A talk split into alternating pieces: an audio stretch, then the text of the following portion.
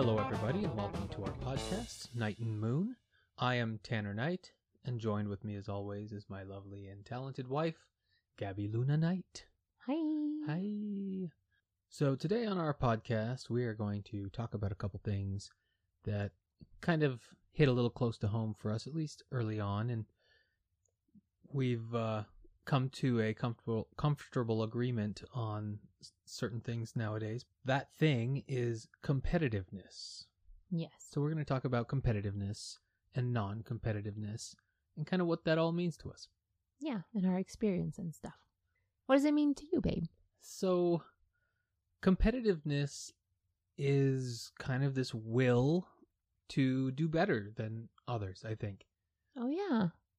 I think it's really sort of neutral at first, but it can be corrupted pretty easily. Yeah. I don't know, I'm trying to imagine a society, like even I'm going back to like cavemen and see if they were competitive or not. I feel like people were competitive even back then. I don't know what they were doing, but they were competitively beating each other with big with sticks. sticks, probably. hey, that's cavist or whatever. oh, they're gonna come after us. yeah, they might with their big They're big clubs. All right, what- what are we talking about? well, I do think that Neanderthals or early humans were probably competitive, and that's how the race survived. Uh, I think that all animals are also competitive to a certain extent, and Yeah. it's measured differently for them because if you're not a dog like Jack sitting here next to me, where you have every need met at every single second of the day, then things become a lot more life and death. And sometimes competitiveness means the difference between eating and not eating.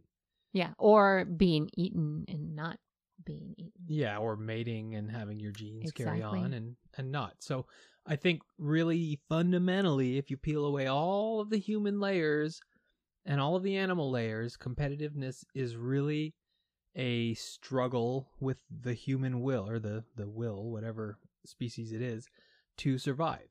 Yeah, it's almost like this Urge. game or urge to outsmart nature and continue to live on no matter no matter if you die one of the aspects of competitiveness is that you get to spread your seed basically so And that- that's you- immortality, right? yeah there. it's like your part of you is living on and it's evolved so so crazily since the fundamental need for competitiveness as a trait that it's very toxic at times and very difficult to navigate being competitive or having someone else's competitiveness thrust upon you in in our modern world where we're kind of not beyond competitiveness but certainly the need has evolved to where competitiveness is more of an ego driven thing i think Yeah. today like there is at this point in time i feel like the need is not that we're like jack we're those animals who have all of our needs met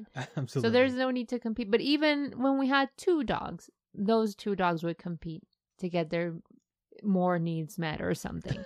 So it's, it's a fundamental nature I, see i think it definitely is a fundamental part of nature that of survi- like our instinct of survival. yeah and and i would even put this in the realm of plants as well plants Yeah. are competitive and have a very aggressive survival strategy that sometimes involves killing off one of the weaker members that's competitiveness It is. And just the whole existence of flowers is competitiveness. It's like a flower attracts a bee that pollinates and so yeah or our human our the beauty of the world and nature is a competition to yeah competition to survive. for who, who can outdo the other and survive but survive and spread the seed. Yeah. it's like nature gave it to us because it wants us to continue to evolve. Well, and it's it's funny now, not to get too off topic, but you and I are sort of competing to not spread our seed. We're Yeah. going so far as to, for me to have a vasectomy and hmm make that a pretty moot end. Actually, our legacy will be this podcast. Yes, and whatever trees we get to plant. yeah. So I don't want to paint competitiveness in this real negative light because I think that right now we're about to go that route. What is your your view of competitiveness. Well, when we look at it like that, the basic nature to survive, I think that that has been my experience. But when I just say the word competitiveness, what comes Mm. to your mind? Just like upset. Upset, yeah, a negative reaction. absolutely. So explain explain why competitiveness elicits that kind of response in you, and then we can go from there. I think that being Mexican with growing up with an other female, Older, older too, that fits the beauty standards at to a T, and I don't. And I know that that's not really relevant, but it is. it is, and it's damaging to both sides. I think.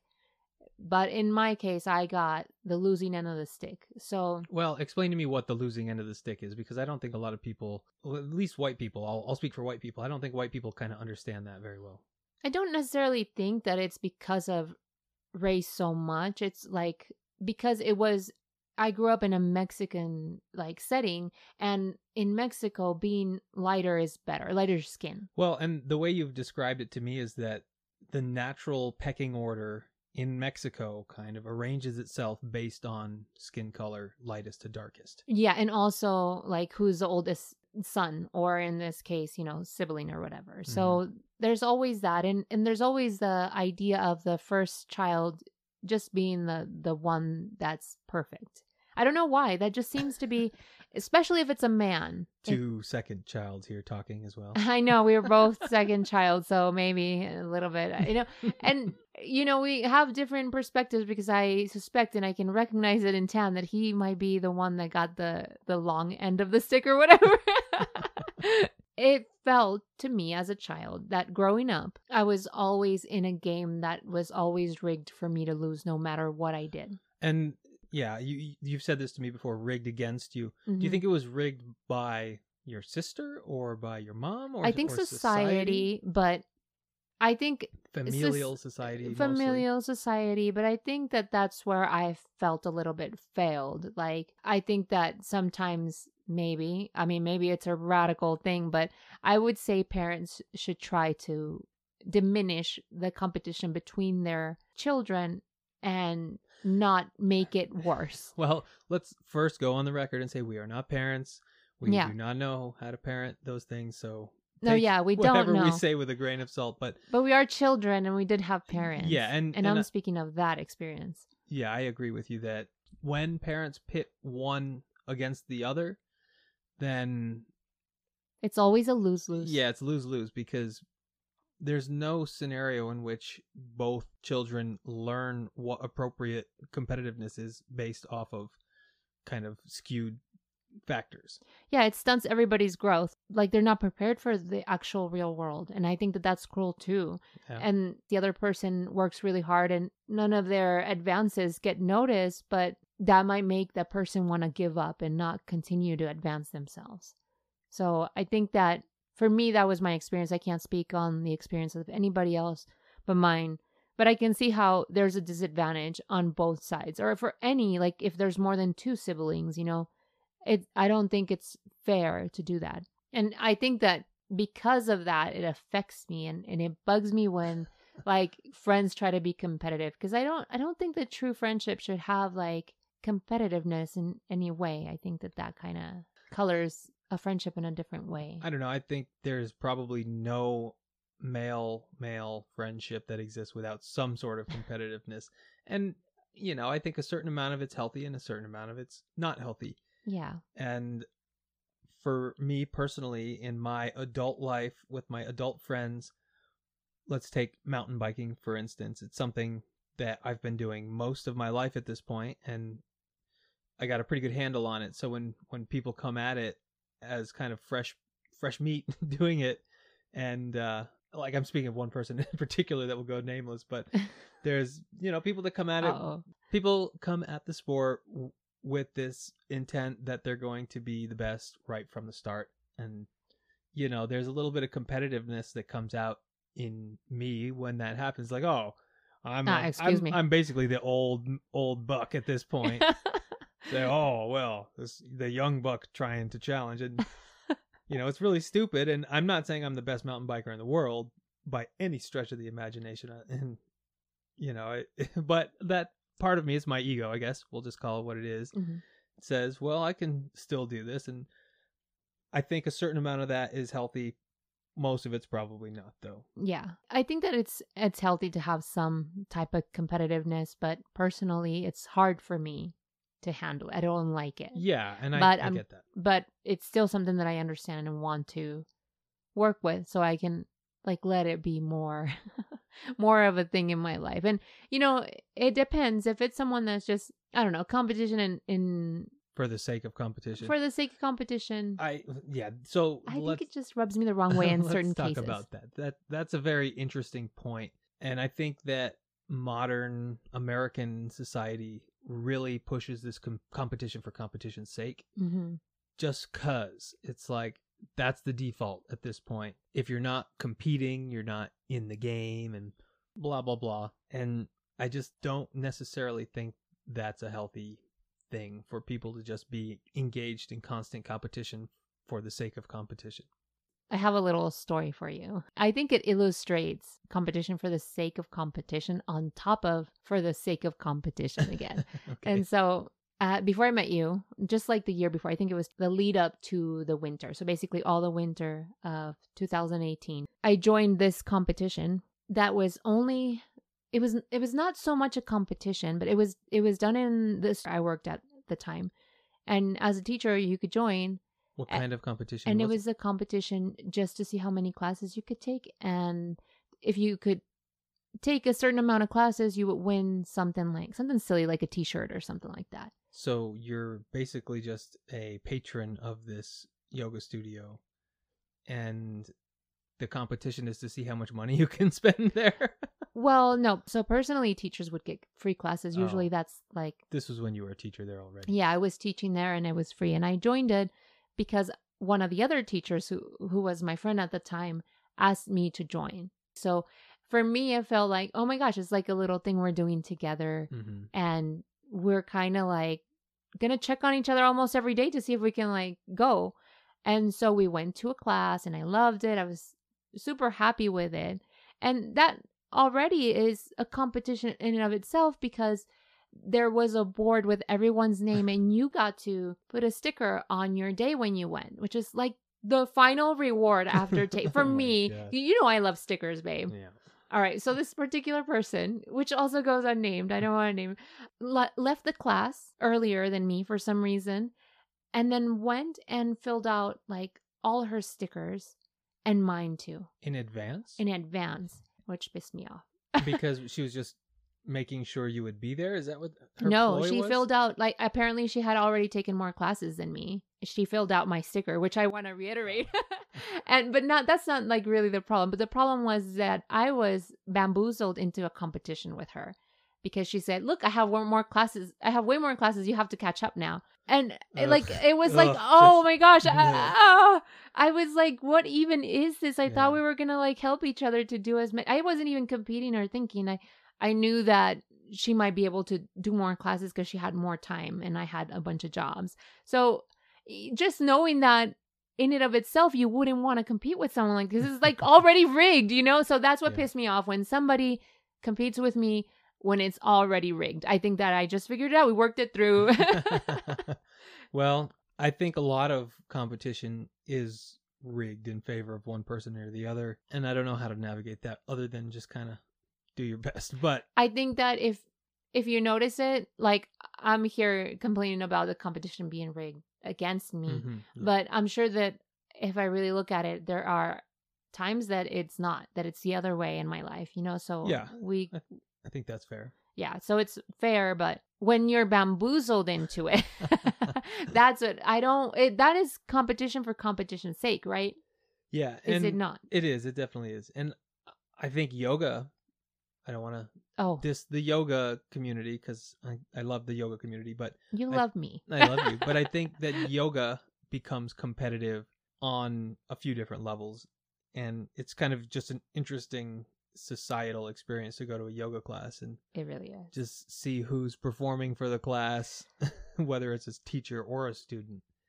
or And- yeah exactly it it really becomes a lot of performing and it who's got the right Lululemon outfit and blah, Yeah. blah, blah. and what teacher teaches the right way according to you know whoever yeah, what white women teacher teaches the right way. you know it just depends on what what the studio is all about and and how you fit into it and sometimes the competition is rigged there too and i have been in that end of the stick but i know many many other girls that have also been in that short end because there's only like one specific teacher that teaches a specific way that it's hard to emulate that person Well, and we're missing the fundamental point that yoga is fundamentally non-competitive. I Yeah, guess they it's do compete in India. For oh yoga, yeah but that is so weird there's the ashtanga and how they do poses know, that's like stuff. totally different. That's not and that's their culture about. we should Yeah. yeah like but here in america it like becomes more of like a performative thing. yeah especially i mean i don't want to diss any studios or anything i think that whatever that you can offer when it comes to yoga it opens up Better people's minds Yeah. but i have noticed that if it's like a, a power yoga or a like core based yoga which are really great but you have to be really strong to even start doing those um i i feel like i've seen more performance there especially when there's dudes there like you Yeah. know it's just it's a little bit of a like it feels like a gym more than than a, a yeah spiritual yogi center. or just like zone out and like you know close your eyes and focus on what you're doing Yeah. So that's I always found that to be interesting about It's a the yoga scene. community. Yeah, it's a scene. You're right. Yeah. It's totally a scene. And the same can be said about Mountain? mountain biking. That's a total scene filled with bros and broettes and brolettes it's one of the more competitive scenes from like a scene standpoint that I've been a part of and I've always kind of felt gross about it. Like I kind of hate hanging out with more than two mountain bikers at the same time oh, because oh no then it's like, oh, it's a mountain bike festival. Let's just talk about bikes, and it's like, oh god, here we go. But I, uh, it's a part of me, and it will always be, I think, and I just don't think it has to be the core central part. did you feel like let's let's actually take a step back here because you didn't tell us if you grew up with competitiveness or not Yeah, so I do think that I grew up with a pretty healthy relationship with competitiveness. I would say that I was probably the more competitive brother between my brother and I. And, you know, I was a pretty fast runner. we talked about how I thought that was cool. I can run really fast.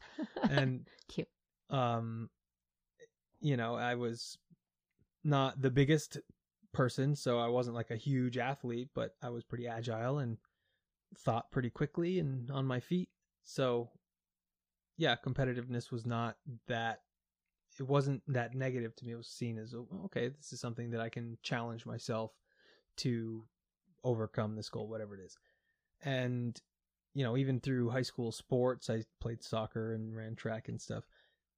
I competed, but I never took it personally. Like we lost every single game. like my the years that I played soccer, and I was like, oh, okay, well, i did my best I did my best, and it didn't really bother me, and that probably irked my more competitive teammates or coaches because I don't know. I guess I just didn't have that eye of the tiger in me. when it comes to a sport it's like but why do you want me to do that you know Yeah, like I'm not getting paid, give, homie.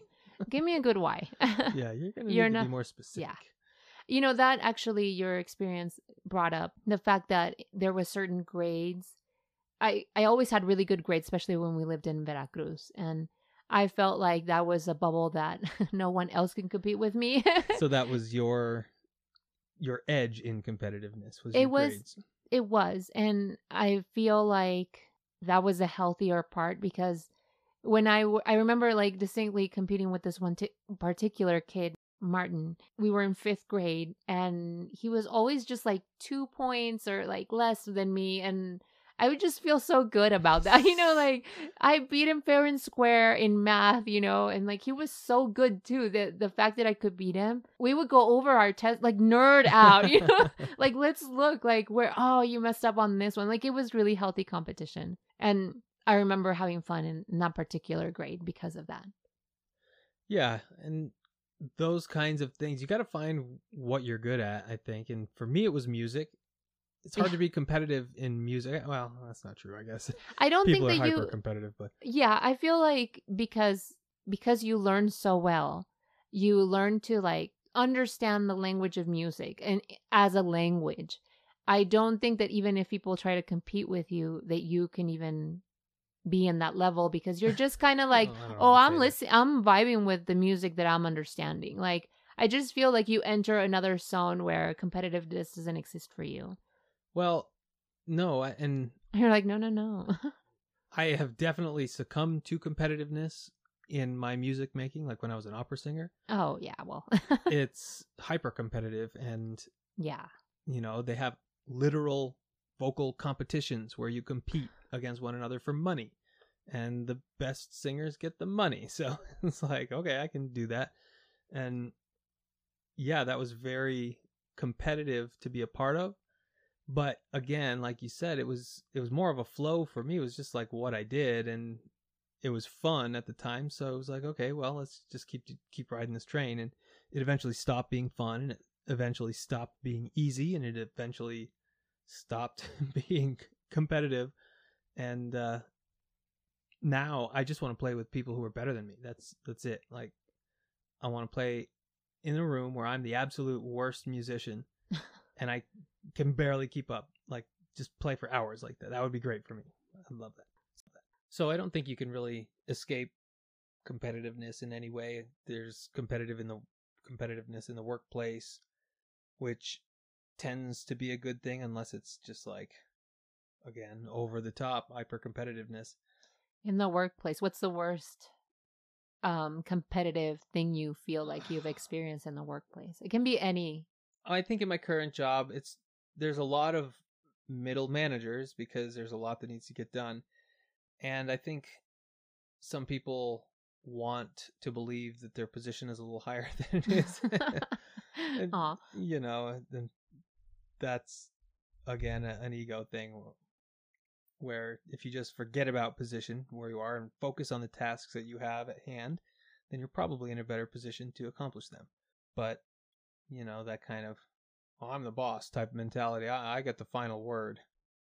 I can't really say that I've ever been in a situation where it hasn't existed, and it's probably for the best.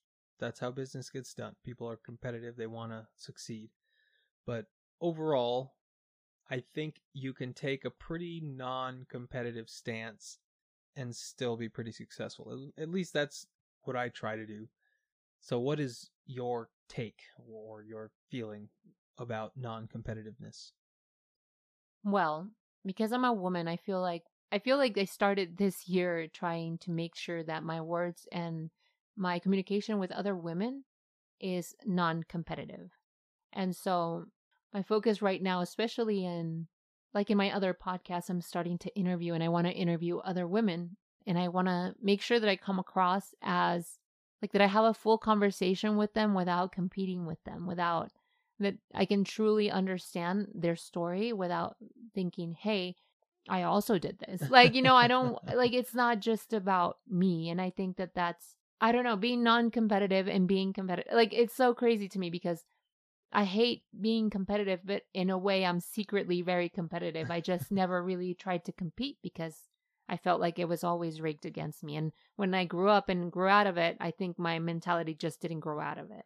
So it doesn't help me in relationships, I think. And so in in that way, now currently, non-competitiveness is more of a mindset for me and a way of communicating or like i'm trying to have a mindset to communicate with another any other women without competition which is hard Well, you mentioned communication, and I think that's kind of that's key. It's like you you don't communicate with your competition.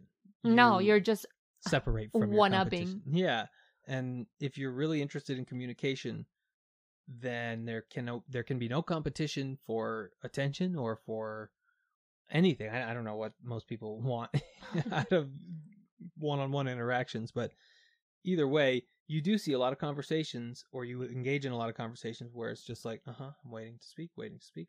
Now my turn to speak. I yeah speak better, and that's like social competitiveness. it's friggin' irritating. yeah i i really feel like i was in that situation last year like specifically that with like women like i didn't have a good conversation and i i can see that one, when you're encountering something too much, it's obviously something you're attracting or that you have within you too that you need to look in within yourself. So I guess I can definitely hear it and point it out and I I can like weed it out basically. And that's what I'm trying to do with it. When you're doing it or when you encounter it or both? Well, that's that's actually way different. When I'm doing it, it's easy for me to weed it out. When I encounter it, there's also a reaction, right? Like when And you an- encounter Yeah, competitiveness an interpretation and then a reaction. and then a reaction, which is I feel like because I've been trying to weed out competitiveness in my language and vocabulary or whatever, that it's giving me this space to even if someone's competitive, I can give it space and not give it a re- I can take a beat and not react. Mhm. Whereas maybe before I would have been like, okay, like maybe it's no, and it's not noticeable, maybe it is. You never know. Your reactions, they your energy changes within a second, and people can sense that Mhm. whether your face doesn't change or not. Like it doesn't matter. Yeah. Well, and I think what you described is an ego bruise, and that's when the ego gets bruised, the energy changes, whether the face changes or not. Yeah, It's like, oh, well, I feel like that now. I'm Yeah. Gonna, I'm gonna stew in it. exactly. And Or even if it's just like not stewing it, but it's like, ooh, I don't want to be around this person yeah, because I'm gonna bail. I'm gonna bail, which is kind of my That's your style. Yeah. that's my style. it's like, oh, you know what? Mm, We're done. here. uh-huh, we're done here and that comes from you know childhood too is just like it's it at at a certain point when you're a kid and you're always failing it comes it becomes really painful. It's it really is. And so it's been difficult to to shake it off. Fair enough. what is your thought on not competitiveness and how do you do it? Well, I I never really considered non-competitiveness until I wasn't competitive at singing opera, I guess. oh It took me losing my talents and being utterly non-competitive in that field to really think about what that meant. And uh it basically felt like useless. like huh it was a very it was a negative feeling non-competitive to me meant that i was not performing to the standards that i was used to or wanted and uh it has since evolved to um, me understanding that all of those feelings were because of my ego and my ego attachment to that career and the feelings that it provided for me and my ego. And ripping all of that away it's like okay non-competitiveness doesn't have to be a bad thing. It can just be a way to live and be the most successful social person you can i guess uh, i don't know that seems kind of stupid but it's like all of our interactions are social so if you try to make those positive and remove the competition from them you have a better chance of success and that's kind of the the attitude that i adopted from that not exactly like I, i'd been evolving towards that at that point but it really took shaking that career for me to embrace it fully. Sounds like you ripped out all the weeds at once or just like the one instead of like weeding it out like i am you're just like That's my style. All my Yeah. shit goes all at once. It's Well, like no little. Well, I, there's usually a lining up that happens. There's forces align for things to happen really quickly. So I took that uncompetitiveness in one career and shifted it into another, and just started from scratch.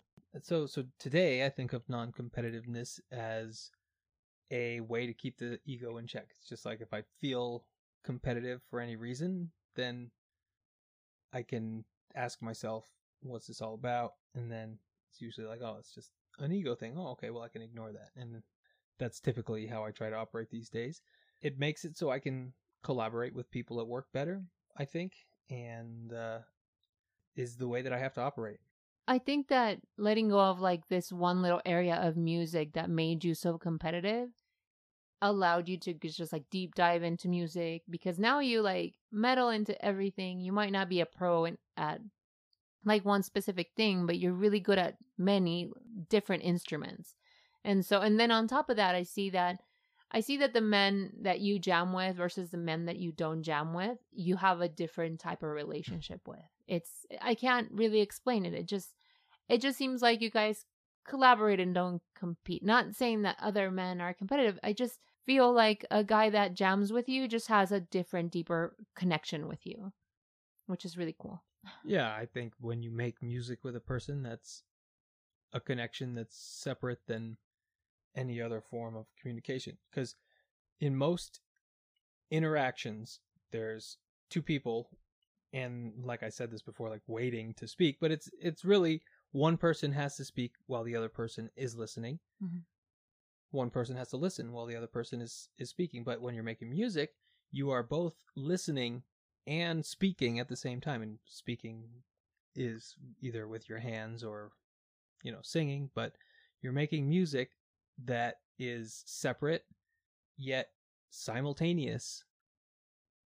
There's no other social form where that happens. I feel like because I, I, I just want to shout out that I started practicing a drum or two. That's true. it it comes from high school wanting to do that, but it never I never really actually practiced anything. I just took a workshop because I'm just trying to do the beat you give me and then all of a sudden you're like adding to it and it feels really cool. I like it. Yeah, that's the the best part of music is that one person can make music, two people can make better music, Mhm. three people can probably make even better music and I think that for the music that I make today, having at least 3 people is very satisfying. And that's you just can't do something simultaneously with two other people short of like fishing. I guess you could fish with that. What? Just- One thing he does not like to do. no, but uh, like any other pursuit, What? whether it's it's Uh, golfing or, I'm or sorry. sports, it's all Yeah. you're doing it individually and yeah. you're competing with the, But I've I've heard you like literally this afternoon you came down and made music on your own with loops and stuff. So it is doable. it's totally doable and it's very satisfying and I Mhm. do it frequently. I, that's the most frequent way that I make music is by myself. And that's fine. I love doing that. I find it very fulfilling. But I also enjoy very thoroughly having two other people be on the same page listening in real time just and playing something and making it doesn't have to be high art or anything, but shit, just put a few chords down and it's fun. Yeah.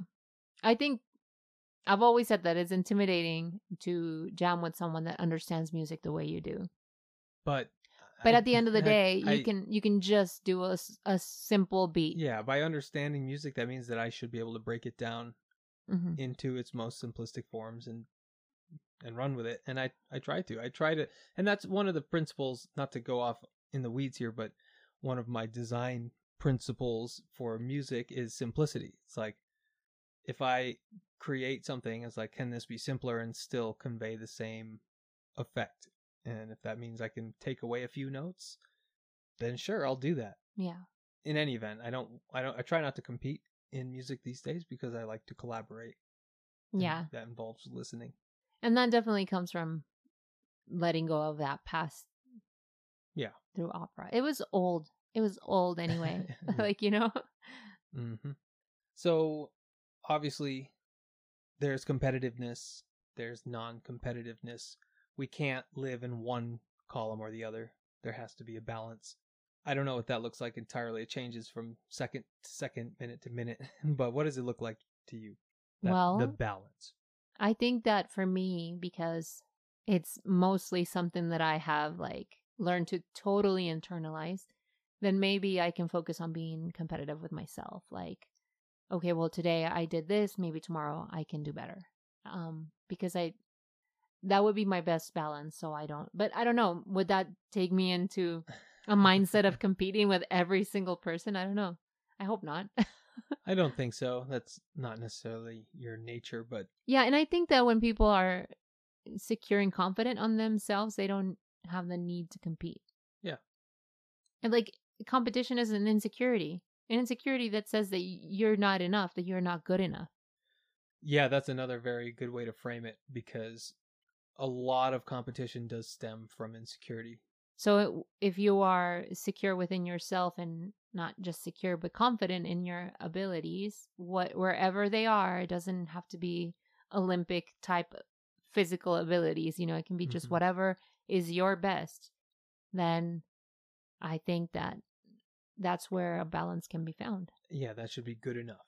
hmm Yeah, I agree. I think that competitiveness keeps us going. If, if we didn't have something to improve, then what would life be worth living? Yeah. and that's where the competitiveness for me comes too. It's it's a self competitiveness. I want myself to improve in the things that I do, and you only do that through practice, and you will get good at the things you practice. And if you practice competitiveness, you'll get good at that. That's true. If you practice empathy or independence from competitiveness, then I guess that's what you'll you'll attract as well. And if you practice avoiding competition, then you'll get good at avoiding everything. Yeah. So yeah. Take it from me. Don't do that one. Yeah, so the balance is is trying to be competitive with myself and non-competitive with the rest, yeah. That's, I think that's a good balance. which I, I guess I just contradicted myself where I said you can't live in one column or the other. You have to live in both You do. equally, just with different subjects. Yeah. So, I don't know if we've achieved balance in this I feel balanced. podcast. I think that we did not compete with one another for the spotlight. yeah, and we're Leos. We should have been competing. I think Jack was competing the hardest with his snores. Yeah. He he stole the show for a minute. Oh, cutie. Yesterday we tried to record this and while trying to record it, he ate six hamburger buns. We thought that he was he had left that part of him behind In the past. in the past. But no, uh, apparently he was competitive and wanted to eat more burger buns than we did. Yes. He succeeded. He did. I don't know that he felt all that great last night, but he survived. Yeah. So he's a little grumbly now, but. I think he's making it through. yeah. So there's your little coda, Jack coda for you. Mm, Jack Coda. Now, uh, I did mention in the last episode that we have, th- if you're listening through Spotify, there are listener questions. And I'm going to just tell you a quick story and I'm going to ask you to answer a question. Okay. So, in the weekend, so this is for the listeners, in the weekend, Tan told me that people thought that the singer Yanni was an opera singer. I feel like you have the Yanni look right now. You need to cut your hair to uh, not all the way, just shorter, just a little shorter to shoulders. okay. um, that they thought that Yanni was an opera singer. That Yanni represented opera, I think is a better way to to put it. Not that he was like an opera singer, but the music that Yanni created, they equated that with opera. And I I can't tell you how many times someone came up to me and asked me what I did, and I told them I sing opera, and they're like, "Oh, like Yanni." Yeah, I didn't really know who that was because I was because I'm Mexican. So I thought it was like the clarinet guy. I thought that's the guy you were talking about, which I was like, how can he be opera if he's playing an instrument? But my question for the listeners is do you equate Yanni with opera? And if uh if you do, I won't shame you. I promise. It's okay. We all know. I remember Placido Domingo. That he is opera. Oh, yeah. He is an actual opera singer who is rightly associated with opera. and that that was it. That's all I knew. I had nothing else. That was it. Oh, Yeah. Pavarotti, and that's it. Just those two. Well, that's plenty. yeah. all right. Well, make sure you answer the question. Let us know. We'll put little Easter egg questions. Or no, wait, what are they called? Yeah. Easter eggs? Okay. Easter egg questions on every episode. So Yeah. So find them. find them. So thank you for listening this fine evening or whenever you happen to be listening to us. We'll put any links to anything we talked about today. I don't think we did. Maybe Yanni song or something. Which We'll one's your it- favorite? I have no idea. I'm all y- j- yamming to yummy. Yawning. Yawning. No, we're not doing any of that. no. Um, so thank you for listening. Hopefully we will see you on the next one. Bye. Bye.